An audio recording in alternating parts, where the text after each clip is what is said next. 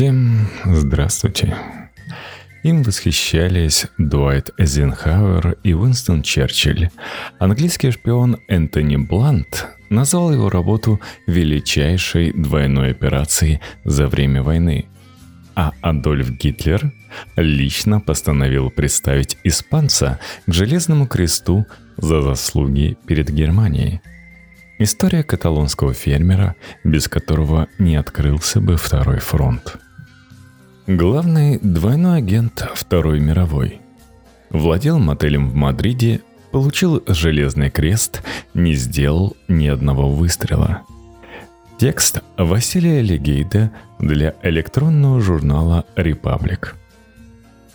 6 июня 1944 года 156 тысяч военных высадились в Нормандии, чтобы закрепиться на побережье Франции, преодолеть систему укреплений вермахта и вынудить противника воевать на два фронта – так началась крупнейшая десантная операция, которая позволила меньше чем через год полностью освободить оккупированные европейские территории и привела к капитуляции Германии.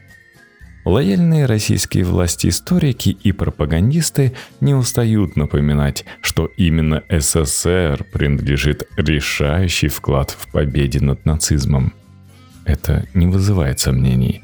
Но также бесспорно, что операция «Нептун» ускорила триумф антигитлеровской коалиции, подорвала позиции Рейха на Восточном фронте и внесла разлад в немецкую верхушку. Среди главных героев высадки в Нормандию обычно называют британских и американских командиров. И, конечно, солдат – которые завоевали плацдарм под вражеским огнем. Однако, возможно, ключевая фигура всей операции даже не побывала на севере Франции. Этот человек избегал оружия, ненавидел коммунистов, но еще сильнее – нацистов. На протяжении Второй мировой он старался приблизить поражение Германии – но не в окопах с винтовкой наперевес, а в кабинетах, почтовых отделениях и на улицах крупнейших европейских городов, которые не находились под властью Рейха. В Мадриде, Лиссабоне и Лондоне. Его звали Хуан Пужоль Гарсия. Он чудом избежал казни за дезертирство в гражданской войне в Испании – и меньше всего походил на агента, которому суждено изменить расклад сил в борьбе против нацизма. Точнее всего, вклад Пужоля определил его куратор из британской разведки Томас Томми Харрис. В 1941 когда влияние Германии распространилось в Испании, наше посольство в Мадриде ни на что не влияло. Франция сдалась, и нашествие нацистов было неизбежно. Они вряд ли подозревали, что маленький робкий испанец, которого им удалось завербовать, окажется вражеским агентом. И уж совсем невозможно было представить, что шпионская сеть, которую они поручили ему создать в Великобритании, состояла из 27 выдуманных персонажей. Хуан Пужоль родился 14, по другим данным, 28 февраля 1912 года в Барселоне и совсем не напоминал стереотипного тайного агента. Во всей его биографии нет ничего загадочного или противоречивого. Да и сам он едва ли выделялся на фоне братьев и сестер, если не считать богатой фантазии. Мальчик постоянно приходил домой с ссадинами и синяками, а все свободное время посвящал играм в персонажей Тома Микса, американского актера вестернов эпохи немого кино. Родители отчитывали Хуана за разбитую посуду и порванную одежду, а однажды он пробил на трехколесном велосипеде закрытое окно и чудом не перерезал себе горло осколком. Когда соседских детей задирали хулиганы, Пужоль мчался на помощь, даже если знал, что обязательно проиграет в стычке. Выдающееся воображение повлияло на его переменчивую натуру. После долгих мучений в 16 лет Хуан бросил учебу, после чего работал под мастерьем в хозяйственном магазине, изучал животноводство и стоял на кассе в кинотеатре. Несмотря на состояние и связи отца, Хуан находился в постоянном поиске и часто соглашался даже на самые сомнительные предложения. Родители разочаровались в сыне, который вырос идеалистом и витал где-то в облаках. К 1936 он переключился на птицеводство и открыл небольшую ферму. Но бизнес оборвала гражданская война – Пужоля призвали сражаться на стороне Народного фронта. 24-летний фантазер предпочитал держаться в стороне и прятался дома у родителей невесты, пока его не задержали как дезертира. Ему повезло избежать казни. В суматохе на передовую отправляли даже предателей. Хуан скептично относился к обеим сторонам конфликта – и критиковал республиканцев за авторитарные замашки, междуусобные разборки и жестокое подавление оппозиции в составе Народного фронта казались ему ничем не лучше боровшейся за диктатуру испанской фаланги. Он решил, что логичнее всего притвориться перебежчиком и присоединиться к националистам, а потом добраться до границы избежать из раздираемого войной государства. План не сработал, и в итоге Пужоль пострадал от всех участников конфликта. Франкисты поместили его в лагерь для военнопленных, а несколько родственников задержали за верность республиканскому режиму. Фантазеру-дезертиру удалось вернуться на свободу благодаря знакомствам отца и череде счастливых случайностей. Но Народный фронт пал, а Хуан проникся искренней ненавистью к любым формам тоталитарной власти. Позже он с гордостью рассказывал, что прошел всю войну и не сделал ни одного выстрела. Несмотря на такое миролюбие, Пужоль надеялся внести свой вклад в борьбу с фашизмом и нацизмом без использования оружия – Через несколько месяцев после триумфа националистов Третий рейх объявил войну Польше. Охвативший Европу хаос повлиял на Хуана. Он всегда наивно выступал против абсолютного контроля одних людей над другими. А политика Франка, Гитлера и Муссолини угрожала самому понятию личной свободы. Я стремился к справедливости – объяснял Пужоль свои эмоции в конце 1939 года. Мне отчаянно хотелось сделать что-то реальное, на благо человечества. Биографы отмечают, что в личной переписке испанец неизменно называл себя гуманистом, причем с большой буквы, и, судя по всему, искренне поддерживал ценности, против которых выступали националисты – в 1939-м он с женой Арасели обосновался в Мадриде и открыл там дешевый мотель. Но параллельно пытался освоиться в новой профессии – информатора и тайного агента. Многие шпионы приходили к этому занятию из-за шантажа, безысходности или денег – рассуждает журналист Стефан Телти, автор книги о Пужоле. Однако в этом случае все было наоборот – Шпионы-идеалисты встречаются крайне редко, но Хуан оказался именно таким. Думаю, еще для него было важно показать себя превосходным актером-импровизатором. Он, наконец, получил возможность исполнить роль, о которой мечтал всю жизнь. Однако наняться шпионом для простого владельца мотеля оказалось непросто, даже несмотря на напряженную политическую обстановку – Пужоль трижды посещал британское посольство в Мадриде и предлагал свои услуги. Но дипломаты не понимали, чем такой человек может быть полезен и вежливо отказывались. Тогда Хуан впервые проявил изворотливость и остроумие, которые позже обеспечат ему успех.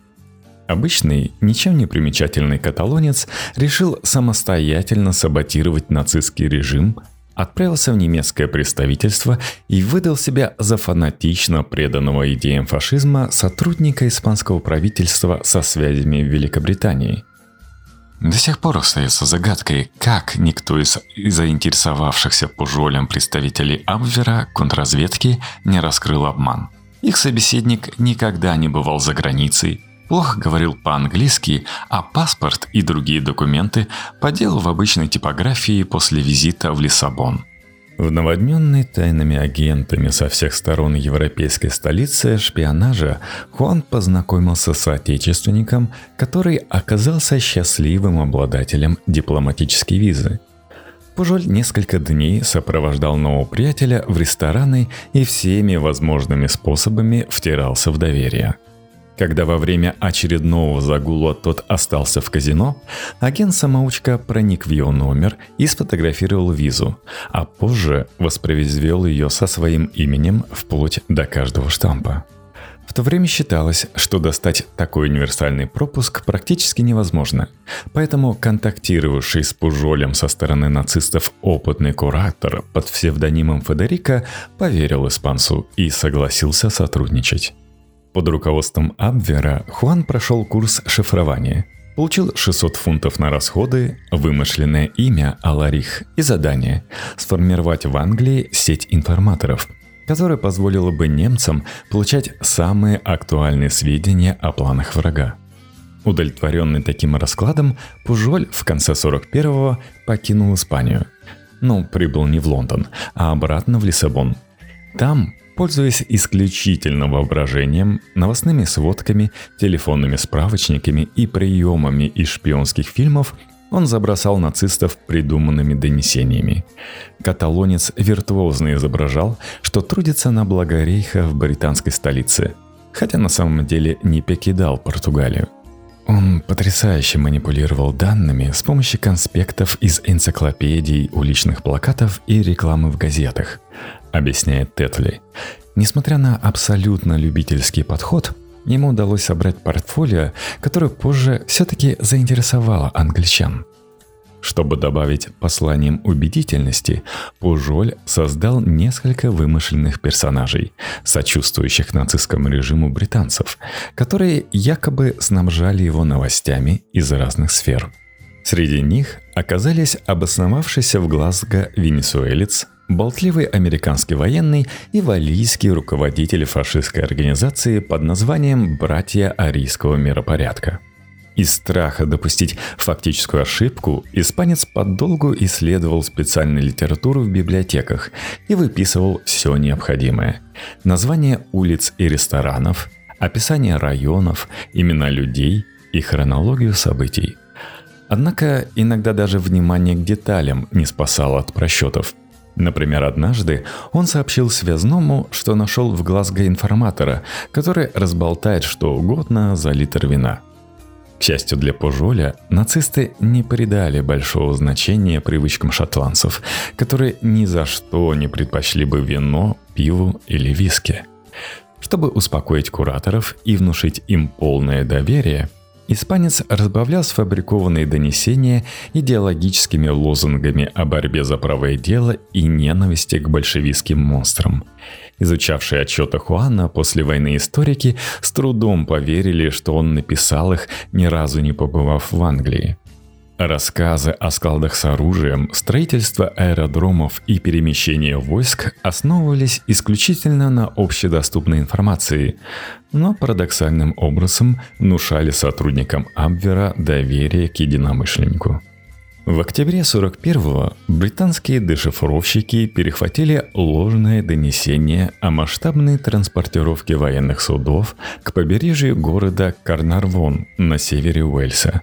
Сотрудники разведки догадались, что кто-то сознательно дезинформирует Абвер, чтобы нацисты отправились на перехват несуществующего конвоя – Следующие несколько месяцев британцы безуспешно пытались установить личность полезного вредителя, пока в феврале 42-го с разведкой не связался американский военный атташе из Мадрида. По его словам, ответственность за обман нацистов взял на себя проживающий в Лиссабоне гражданин Испании по имени Хуан Пужоль Гарсия – Восхищенные плодотворной работой одиночки, руководители Ми-5 контрразведки вывезли каталонца из Португалии на торговом корабле до Мадагаскара. Оттуда самолетом переправили в Англию. Сотрудники больше не сомневались в талантах Пужоля. Тот объяснил им, чем занимался последний год, и согласился сотрудничать. На вопрос, зачем он вообще так настойчиво противостоял нацистам, испанец рассказал драматическую историю. Во время каникул во Франции его брат увидел, как сотрудники гестапо вытаскивают из укрытия спрятавшихся беглецов и расстреливают на месте. Погрузившийся в биографию Пужоля много лет спустя Телти совершил удивительное открытие. Брат Хуана в жизни не покидал Испанию – он полностью выдумал эту историю, чтобы союзники поверили ему и позволили продолжить авантюру, решил журналист. Следующие полтора года каталонец продуктивно работал в тандеме с новым куратором, испаноговорящим агентом Томасом Харрисом. К 1944 году они изобрели 27 вымышленных информаторов, от лица которых Пужоль передавал ложные сведения нацистам. Контакт с Мадридом поддерживали через письма, которые отправлялись по указанному почтовому адресу в Лиссабоне, а оттуда в столицу Испании, где их передавали сотрудникам Абвера. Пужоль и Харрис вместе выдумывали послания. Всего их набралось 315, и каждая в среднем насчитывала 2000 слов – Хуан всеми силами поддерживал имидж националиста-фанатика, рассуждал о верности фюреру и смене мирового уклада. Однако германские профессионалы едва ли безоговорочно доверяли бы контакту в Англии, если бы тот хотя бы иногда не чередовал выдумки с правдивыми донесениями – Пужоль осознавал, насколько важна его репутация в Абвере. С одобрения Харриса он все чаще информировал нацистов о реальных событиях, готовящихся операциях и транспортировке войск. Но делал это так, чтобы сообщения приходили слишком поздно.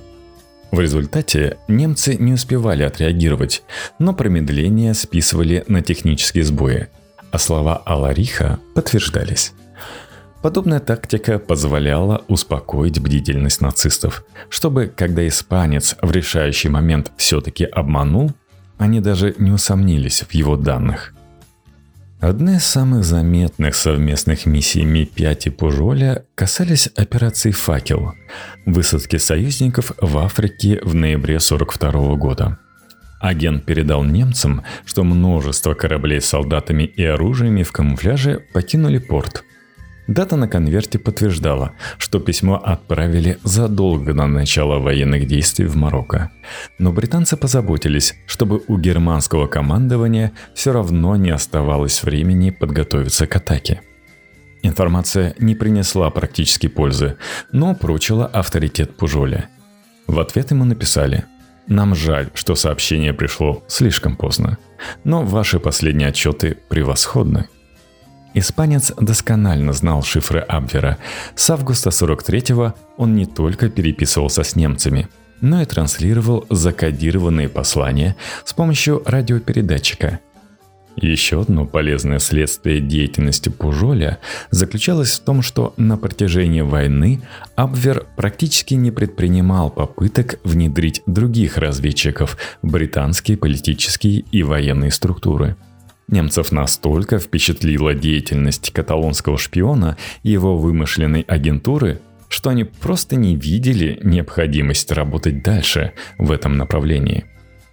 Вероятно, нацисты считали, что никто не сможет сфабриковать такие объемы информации и придумать столько несуществующих людей, рассуждает Телти. Они также боялись, что если оборвут с ним связь, то потеряют не одного агента, а целую структуру. Пужоль и Харрис показывали себя выдающимися стратегами. Виртуозно перемещали фальшивых информаторов по стране, убивали одних и подтверждали смерть персонажей в настоящих некрологах и ставили на их место других. Конечно, к тому времени испанец не сочинял донесения в одиночку – как отмечает историк Бен Макентайр в книге «Двойной крест. Настоящая история шпионов в день Д», от имени Хуана трудилась целая команда, а его роль иногда оказывалась исключительно формальной. Однако Харрис в мемуарах подтвердил, что Пужоль все равно активно участвовал в деятельности разведки. Помогал развивать уникальную и причудливую организацию, которая полностью оставалась плодом его воображения. Сотрудники Ми-5 настолько восхищались актерскими талантами испанца, что наградили его псевдонимом Горбо. К январю 44-го большинство коллег знали Пужоля именно под этим именем, хотя до его величайшего достижения еще оставалось несколько месяцев. На протяжении войны Хуан оставался вдалеке от активных боевых действий. Но его жизнь в Англии была далека от идиллии. Его жена Арасели Гонсалес, проводившая большую часть времени в тайном убежище с маленьким сыном, вскоре возненавидела Англию. Она отчаянно скучала по родине и уговаривала мужа вернуться в Испанию, даже несмотря на режим Франка. В отчете под названием «Острая тоска по дому миссис Г» Томас Харрис объясняет, что Арасели не удалось ни выучить язык, ни адаптироваться к английскому образу жизни. Отношение между супругами разладилось. Пужоль опасался, что общавшаяся с другими испанцами в Лондоне жена случайно выдаст что-то о его работе и в Абвере узнает правду. Иногда желание вернуться на родину и особенно повидаться с матерью заставляло ее действовать крайне импульсивно, писал Харрис. Она много месяцев уговаривала меня договориться до нее о поездке в родной город хотя бы на неделю. По мере ухудшения ситуации она вела себя все более отчаянно и угрожала бросить мужа. Когда это не произвело желаемого эффекта, она сказала – что выдаст его ради свободы. Однажды Расселли открыла газовые конфорки в доме на севере Лондона, где тогда проживала семья и угрожала покончить с собой. В результате Ми-5 установила за женой главного двойного агента круглосуточное наблюдение. В контрразведке переживали, что один визит обиженной женщины в испанское посольство испортит месяцы кропотливой работы – чтобы обезопасить себя, Пужоли и Харрис разыграли спектакль. Горбо якобы задержали из-за поведения Арасели, а ее пригласили на встречу с ним в центр для допросов. Там она подписала заявление, что больше не будет настаивать на переезде и не поставит под угрозу деятельность мужа. После этого Пужоля сразу освободили. Несмотря на проблемы в браке, в начале 44-го Хуан начал подготовку к самой масштабной операции. Немцы сообщили ему, что ожидают открытия второго фронта и попросили держать в курсе. Союзники решили воспользоваться этим. Пока командование разрабатывало операцию «Оверлорд», Харрис, Пужоль и еще несколько двойных агентов начали операцию «Фортитюд», серию мероприятий по дезинформации противника. Их задача сводилась к тому, чтобы в начале июня, когда британцы и американцы высадятся в Нормандии, нацисты ожидали их появления в другом месте и оказались не готовы.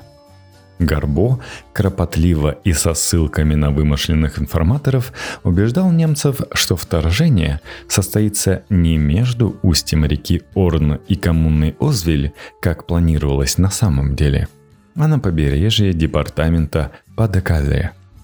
Агенту помогло и то, что сам Гитлер не считал Нормандию вероятным местом высадки. Идея закрепиться в районе Падекале, самой узкой точке Ла-Манша, со всех сторон выглядела более очевидной и логичной. С января 44 до дня Д Пужоль обменялся с мадридским отделением Абвера более чем 500 радиосообщениями. Компания по запутыванию врага не ограничивалась фейковыми отчетами и проводилась с беспрецедентным размахом. Британцы конструировали взлетно-посадочные полосы и целые аэродромы, публиковали придуманные истории в газетах, расставляли резиновые танки и создавали деревянные модели самолетов, казарм и топливных хранилищ, которые с воздуха было невозможно отличить от настоящих. Ради убедительности Гарбо передавал наблюдения информаторов-очевидцев и добавлял к легенде новые детали – по его словам, ядро операции по открытию Второго фронта должна была составить первая группа армии США, которая базировалась в Кенте и Эссексе. 11 дивизий общей численностью 150 тысяч человек под командованием генерала Джорджа Паттона – одного из самых прославленных американских командующих, участника сражений в Северной Африке и Сицилии – Естественно, такой армии не существовало, а Паттону в операции «Аверлорд» отводилась совсем другая роль. Когда донесениям противоречили свидетельства в пользу готовящегося вторжения в Нормандию, Пужоль убеждал немцев, что это отвлекающий маневр, а настоящая высадка обязательно состоится в Падекале – в ночь с 5 на 6 июня испанец в излюбленной манере передал, что союзники готовят атаку, но сделал это достаточно поздно, чтобы немцы не успели перегруппироваться. Нацистские радисты сыграли агенту на руку – не успели вовремя зафиксировать его сообщение, что дало Пужолю повод на следующий день обвинить их в халатности. У такой небрежности не может быть оправданий. Притворно возмущался Хуан. Если бы не мои идеалы, я бы перестал с вами работать. Спустя трое суток Гарбо вывел обман на новый уровень. Несмотря на ожесточенные бои, авторитетно заявил, что высадка в Нормандии – лишь попытка запутать немцев, а основной удар сотрудники нанесут по Кале. Такая информация от любого другого агента наверняка показалась бы странной. Но в Абвере настолько доверяли Пужолю, что не усомнились в его словах и поскорее передали донесение начальству. В результате Вермах в течение всего лета не перебрасывал силы и не реагировал на действия союзников. Командование удерживало две бронетанковых и 19 пехотных дивизий в районе Кале, пока британцы и американцы прорывали оборону противника в Нормандии. 15-я армия могла просто задавить нас числом, но оставалась вдалеке от центра событий в ключевой период высадки, написал Эйзенхауэр. Перед самоубийством в октябре 1944 года немецкий военачальник Эрвин Ромель пришел к такому же выводу и назвал решение оставить войска в ПДКале ключевой ошибкой вермахта – Телти рассказывает, как накануне высадки Пужоль нервно бородил по Лондону, смотрел на американских солдат с британскими подружками и переживал, что от успеха его миссии, возможно, зависят судьбы сотен тысяч людей. Риск оправдался. Операция «Фортитьюд» прошла с триумфом, а немцы даже к концу лета не догадались, что их главный шпион Великобритании работает на Ми-5. Вместо этого фюрер, наоборот, лично постановил представить испанца к Железному кресту за заслуги перед Германией. В ответном письме Пужоль смиренно благодарил Гитлера и настаивал, что на самом деле не заслуживает подобной чести. И все-таки ему пришлось перестать работать на немцев. Осенью 44-го Третий рейх приблизился к неминуемому поражению – и немцы освободили Пужоля от обязанностей из опасений, что его все-таки вычислят. Отдельные элементы вымышленной сети испанца по-прежнему функционировали и вносили хаос в оборонительное построение противника вплоть до самой капитуляции Германии. В декабре руководитель Ми-5 сэр Дэвид Петри наградил Хуана орденом Британской империи. Пужоль установил казавшееся немыслимым достижение – на протяжении Второй мировой получал почетные награды от обеих противоборствующих сторон. Несмотря на признание, судьба Хуана после войны сложилась непросто. Он опасался мести сбежавших нацистов и вместе с женой переехал в Венесуэлу.